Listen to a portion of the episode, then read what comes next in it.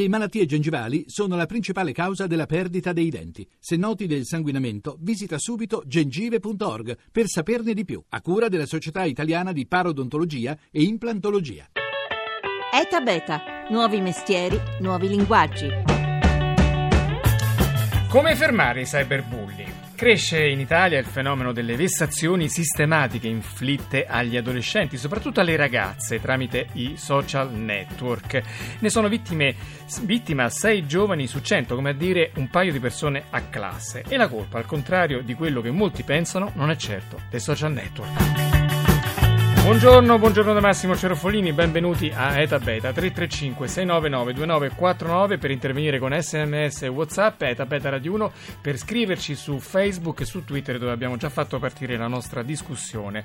Giovedì alla Camera dei Deputati l'intergruppo parlamentare innovazione organizza l'iniziativa Tutti insieme contro il cyberbullismo. Intervengono esperti e deputati di tutti i partiti con l'obiettivo di rilanciare il progetto di legge sul reato di bullismo approvato un anno fa al Senato e ora fermo fermo a Montecitorio. E del tema si parla anche oggi con il progetto Crisma, insomma tante iniziative per capire come risolvere questo problema. E noi qui in studio abbiamo una grande esperta del tema. Buongiorno e benvenuta a Tabeta, Maura Manca. Buongiorno a voi. È il direttore di una rivista online che si chiama adolescenza con la i.it. Eh, andatela a vedere perché c'è veramente un ricchissimo repertorio di materiale su questo tema e anche altri temi dell'adolescenza a 360 gradi, ma soprattutto è presidente dell'Osservatorio Nazionale Adolescenza. Allora, inquadriamo un po' questo fenomeno, il cyberbullismo, cosa di diverso, in comune col bullismo tradizionale, quello che abbiamo tutti conosciuto quando eravamo più piccoli, ma cosa di diverso? Allora, il cyberbullismo ha in comune col bullismo le caratteristiche principali, quindi l'intenzionalità e la ripetitività dell'azione. È importante sottolineare, sottolineare il fatto che si parla di bullismo e di cyberbullismo quando è un'azione ripetuta, non quando è un'azione singola. Semplicemente col cyberbullismo intendiamo tutte quelle prepotenze, prevaricazioni e violenze che vengono messe in atto attraverso gli, strum- digi- attraverso gli strumenti digitali, quindi tendenzialmente gli smart smartphone e tutto l'accesso alla rete. E quindi in più rispetto al bullismo, allo schiaffo, alla parolaccia, all'umiliazione che durava lo spazio di un momento magari vicino al bagno, qui abbiamo una portata molto più grande, esatto. che va oltre la classe, va oltre addirittura la scuola. Esatto, il problema è quello delle proporzioni. Se col bullismo tradizionale abbiamo un rapporto 1 a 1, 1 a 20 o comunque un passaparola che si ferma alla scuola, col cyberbullismo possiamo arrivare, se viene inserito nella rete, quindi o nei social network o nei blog anche a migliaia di utenti in un tempo estremamente ristretto. Anche a parenti della vittima che magari stanno negli Stati Uniti, cioè una cosa virale e esatto. immediata. E in più è permanente, nel senso un, un, pugno lascia un livido che dopo una settimana sparisce, questo invece rimane eh, così sui supporti digitali, magari qualcuno fa un cosiddetto screenshot, una uh-huh. fotografia allo schermo del telefonino dove c'è il, la vittima umiliata e quella rimane lì magari per anni, no? Sì, perché rimuovere anche il materiale dalla rete purtroppo non significa aver rimosso il problema.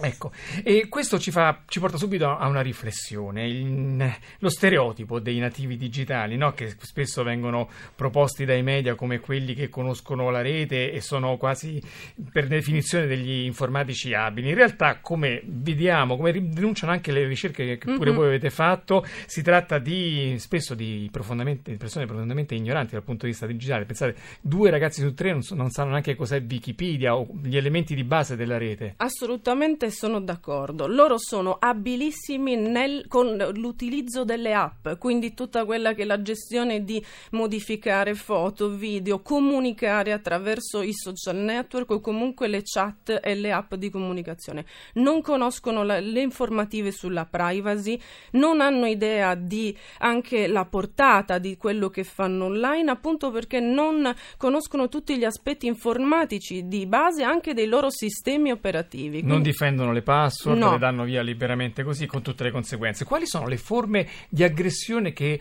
il vostro osservatorio ha individuato come le più gravi quando si parla di cyberbullismo? Le principali, tendenzialmente uti- viene utilizzato WhatsApp, ormai quasi il 98% dei ragazzi comunica quasi esclusivamente attraverso queste chat di messaggistica istantanea. La cosa grave è che vengono o esclusi direttamente dai gruppi classe, quindi isolati anche attraverso... Quindi tutta la classe sta su WhatsApp sì. Il gruppo WhatsApp tranne il, il bullizzato che è escluso esatto. e che Esatto. quindi viene deriso a sua insaputa Esatto. spesso, ma poi lo sa perché qualcuno glielo dice e quindi arrivano i guai, poi ne vediamo tra un attimo. Poi ci sono anche i social network, Facebook è un'altra vogliamo dire latrina, ma anche se poi diciamo subito che Facebook, la- l'azienda fa tantissimo per impedire questi fenomeni. Facebook è in prima linea contro il bullismo, ha degli spazi per poter segnalare, per rimuovere immediatamente i contenuti dove non rispondono degli algoritmi ma direttamente delle persone, quindi questo è importante sottolinearlo. Ecco, però eh, appunto questo uso distorto porta tanti giovani stupidi a mettere foto di Mhm. vittime umiliate su Facebook. Abbiamo visto anche addirittura degli insegnanti che vengono bullizzati e poi eh, appunto messi come un trofeo sulla propria pagina Facebook. Sì, vengono create appunto video in cui vengono presi in giro e messi alla portata di tutti, oppure addirittura profili finti, eh, vengono anche diffuse le informazioni private, quali numeri di telefono, Foto contatti. truccate con Photoshop Foto. per mettergli i vestitini da donna, per Sì. umiliarli. Quindi domani è la giornata contro l'omofobia. Esatto. È una delle,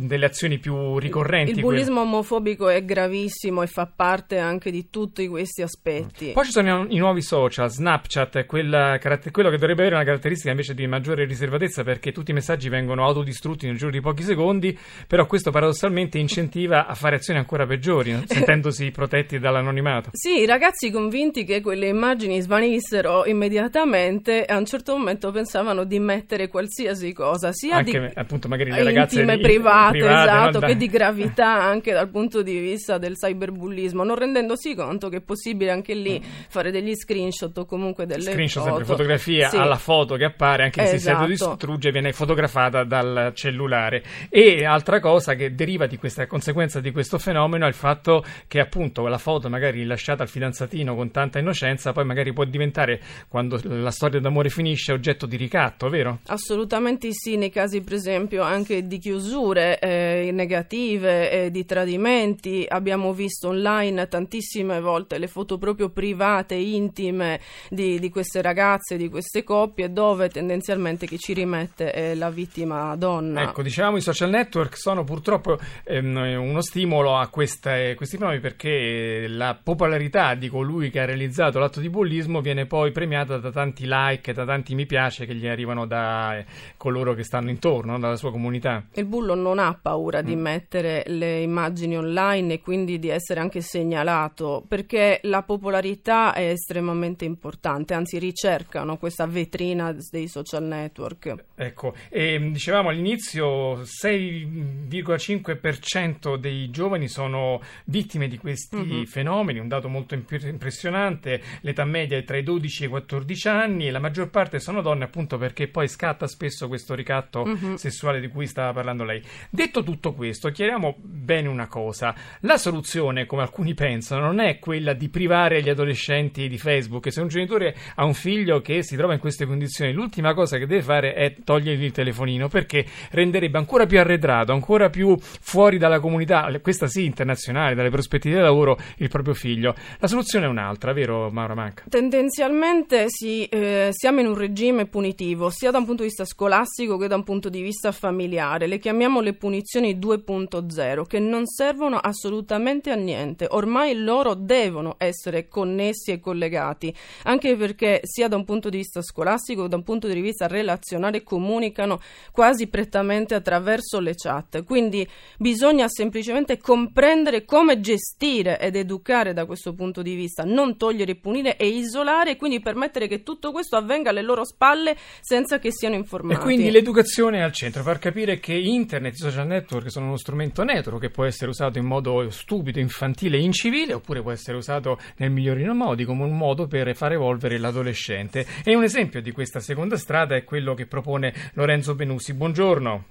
Buongiorno a tutti. Responsabile della scuola di tecnologie civiche perché internet appunto può produrre civiltà, può produrre momenti di crescita della, del senso di comunità, del senso di relazione sociale, vero? Voi eh, fa- farete questa scuola di tecnologie civiche destinata tra l'altro anche agli studenti, anche ai giovani, ehm, oltre che ai professori e agli operatori e alle aziende che sono interessate e alle amministrazioni pubbliche che sono interessate a introdurre gli strumenti che internet eh, eh, dà una per migliorare la nostra vita civile, vero?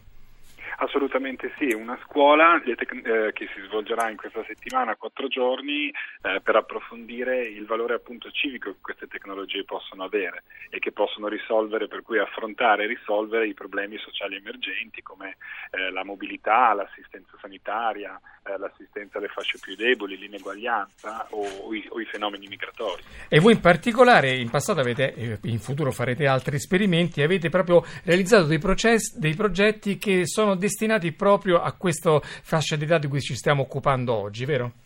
Assolutamente, un progetto che mi piace citare, in cui collabora anche il Ministero dell'Istruzione, l'Agenzia per la Coesione e a Scuola di Open Coesione, che è un progetto che aiuta i ragazzi, i ragazzi di massima delle superiori, a essere cittadini attivi, cioè a usare attraverso internet, esercitare il loro diritto a essere informati, a essere attivi per renderli anche più forti. Ecco, tra l'altro avete raggiunto un grande successo con una scuola di Logri, tra le tante scuole che hanno aderito al vostro progetto. Ci vuole raccontare cosa avete fatto?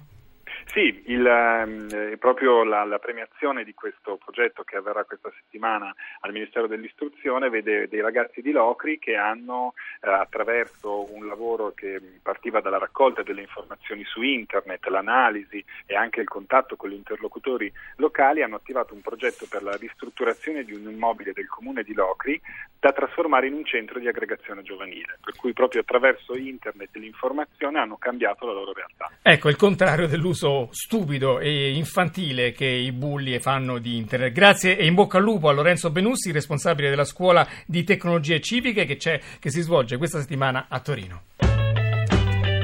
Maura Manca, presidente della, dell'Osservatorio Nazionale Adolescenza e direttore del sito adolescenza.it. Allora, le conseguenze di questi fenomeni sono molto gravi. Lei nel vostro sito ne parlate abbondantemente, il suicidio, l'autolesionismo, tante cose veramente brutte, però vorrei tornare su questa ehm, proposta operativa rivolta agli ascoltatori che ci stanno in questo momento seguendo, quella di cosa fare se del nostro figlio ci accorgiamo che è soggetto oggetto di queste, oggetto di queste azioni?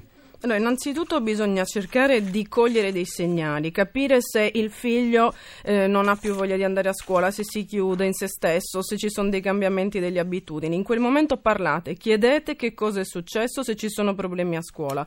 Punto 2. Controllate e monitorate ciclicamente le loro attività online, perché molte volte non si rendono conto neanche di essere incastrati in determinate situazioni e quindi voi con un occhio più esperto dovete essere in grado di di capire se ci sono dei problemi da questo punto di vista.